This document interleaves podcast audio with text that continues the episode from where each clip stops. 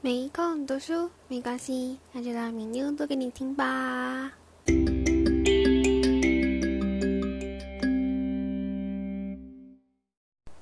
今天谈到第七篇，神对约瑟有什么超然的计划？再一次不厌其烦的声明：如果你不想要知道神对基督教的伟大人物有什么计划的话，你可以直接跳到第十一篇。计划怎样才能达到目标？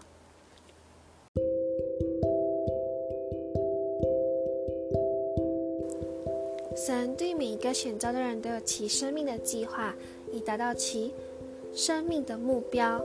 约瑟，我们今天的主人翁的名字有一个意思，那就是增添。增添就是说加进来的意思。他。是上帝所重用的仆人，神赐给他有超人的计划，什么计划呢？让我们一一的来看一看吧。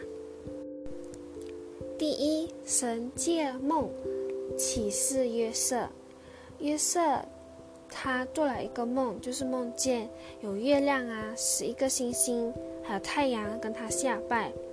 这个梦导致他被他的兄长们。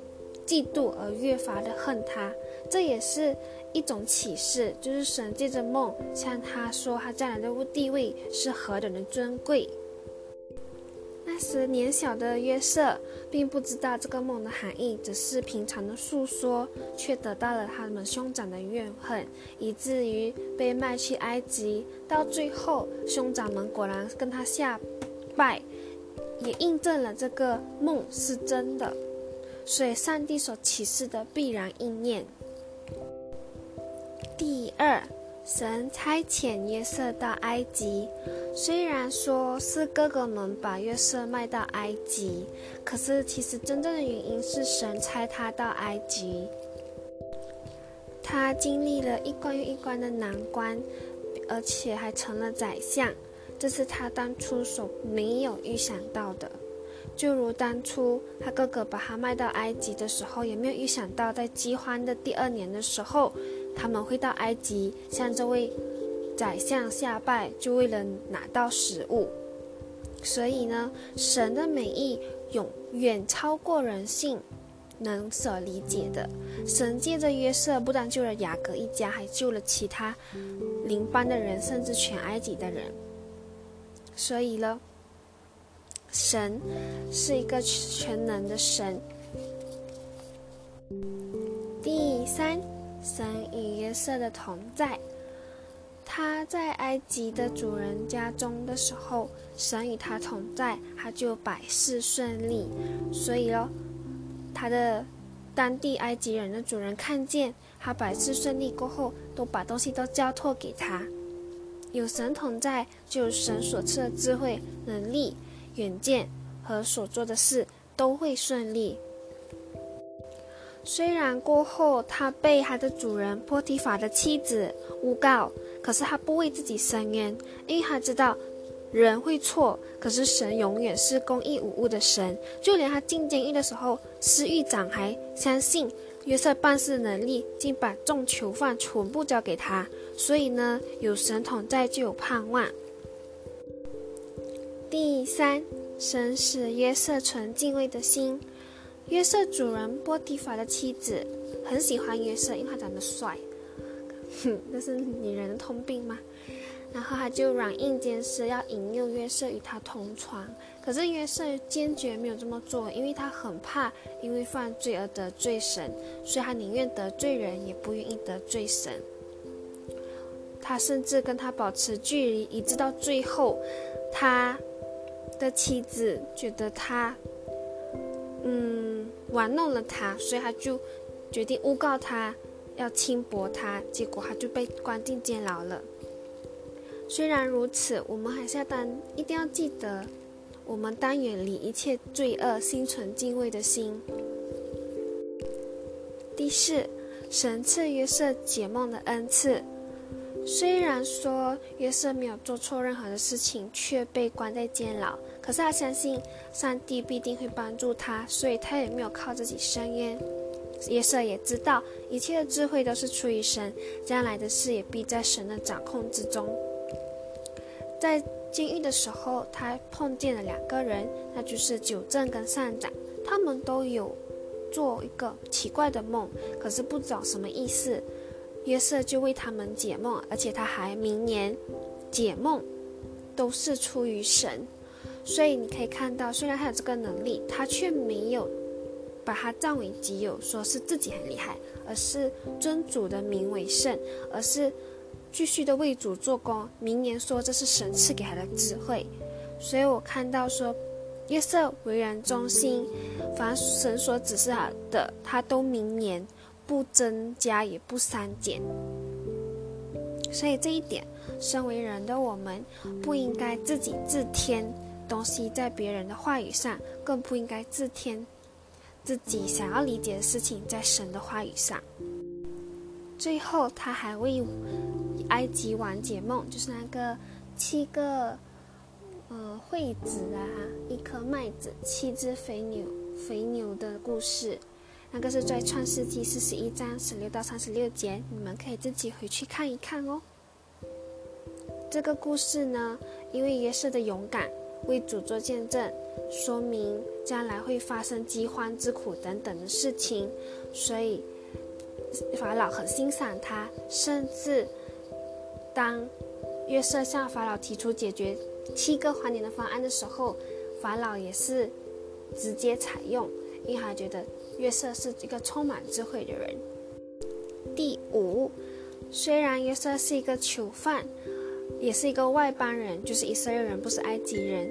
可是他竟然为法老解到梦，所以就因为这一件事情，就变成了埃及的宰相。所以现在的苦，虽然说，嗯，不得伸冤呐，或者是你觉得自己为什么努力了这么久还没有成，还没有得到成果，可是要相信神的时间。你看约瑟已经受苦这么久了。可是他竟然就因为这一件事情，直接变成宰相，甚至比他那个埃及的主人还高几个阶位。所以，上帝的时间跟计划总是美好的。这时候，你就有看到他的聪明跟智慧，不仅解救了他那那七年的大饥荒，甚至靠这聪明智慧治理一个国家。要有远见，就要有聪明智慧，才能肩负重恶。约瑟被法老重用，因为他有灵性跟智慧，也因为这些智慧，他也看到了当初那个梦的意思，就是小时候他做的那个梦的意思。他不仅救了埃及全国的百姓，他也救了他的家人，当时远离远离饥荒，以及当时的邻国。神借着他成了万民的祝福。第六，神赐约瑟爱心。神不但赐给约瑟聪明智慧，也赐给约瑟爱心。他甚至没有对哥哥们记恨，反而宽恕他们的过犯，爱他们，供养他们。这是一个何等美好的品格！今天是有点长，因为总共有八个计划在约瑟那里，所以现在来到第七个。神赐福约瑟，神是万福的源头。神赐福约瑟，它是多结果子的树枝。到摩西时代的时候，他们的人数已经超过七十二千七百人。依照民数记的嗯。记载，所以呢，神会，神所谓的祝福，其实也包括后裔很多。可是如果安排到现时代，我们应该没有想要后裔很多吧？就是后代很多，因为感觉上好难养。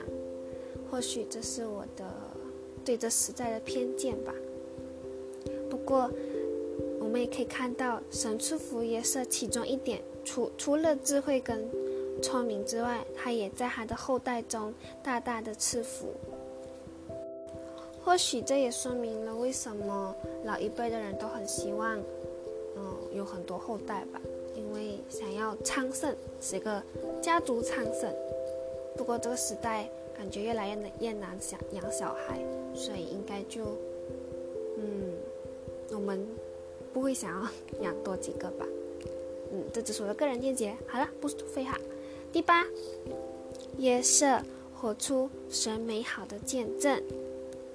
俗语说：“有仇不报非君子。”结果只会以恶报恶，世世代代永无止境。能够饶恕别人，其实是自己的荣耀。约瑟的哥哥其实问心有愧的，又很怕约瑟在父亲死后会报报仇，所以他就求情说：“请你不要杀了我们，请你饶恕你父亲神之仆人的过犯。”约瑟就在这时候哭了。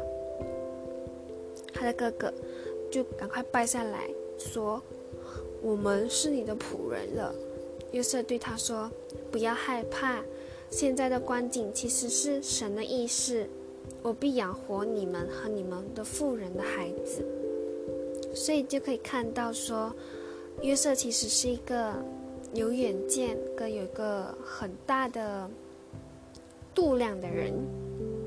他甚至还要安慰这些害曾经害他的哥哥们说不要害怕。所以呢，约瑟不仅是聪明有智慧，也有爱心，甚至为了神做出美好的计划。不是计划。见证，因为他没有报仇。简而言之呢，约瑟一生其实充满了传奇。他十七岁被卖为奴，受害下监；三十岁成为埃及宰相。从当初他被卖的时候，可能会是觉得一个是悲剧的开始，可是他后来却成了他的富家埃及中东多多国的救星，免受饥荒之灾。并使以色列人在埃及地生养众多，所以这样子看来的话，当下可能人们不能够接受为什么有悲剧发生在自己身上。可是当你度过后，请你一定要耐心的度过，不要放弃自己的生命，因为神自有他的计划。就算当初不是我们啊，好像感觉上是出于人的手造成的。可是上帝总会有办法把这个不好的东西变成好的，所以，我们身为信徒，应该要顺服神的差派，按他的旨意完成所托付的使命。虽然很多时候或许看似很难，可是请你一定要耐心等候神的救助。好啦，今天就讲到这里，谢谢你们收听哦，拜拜。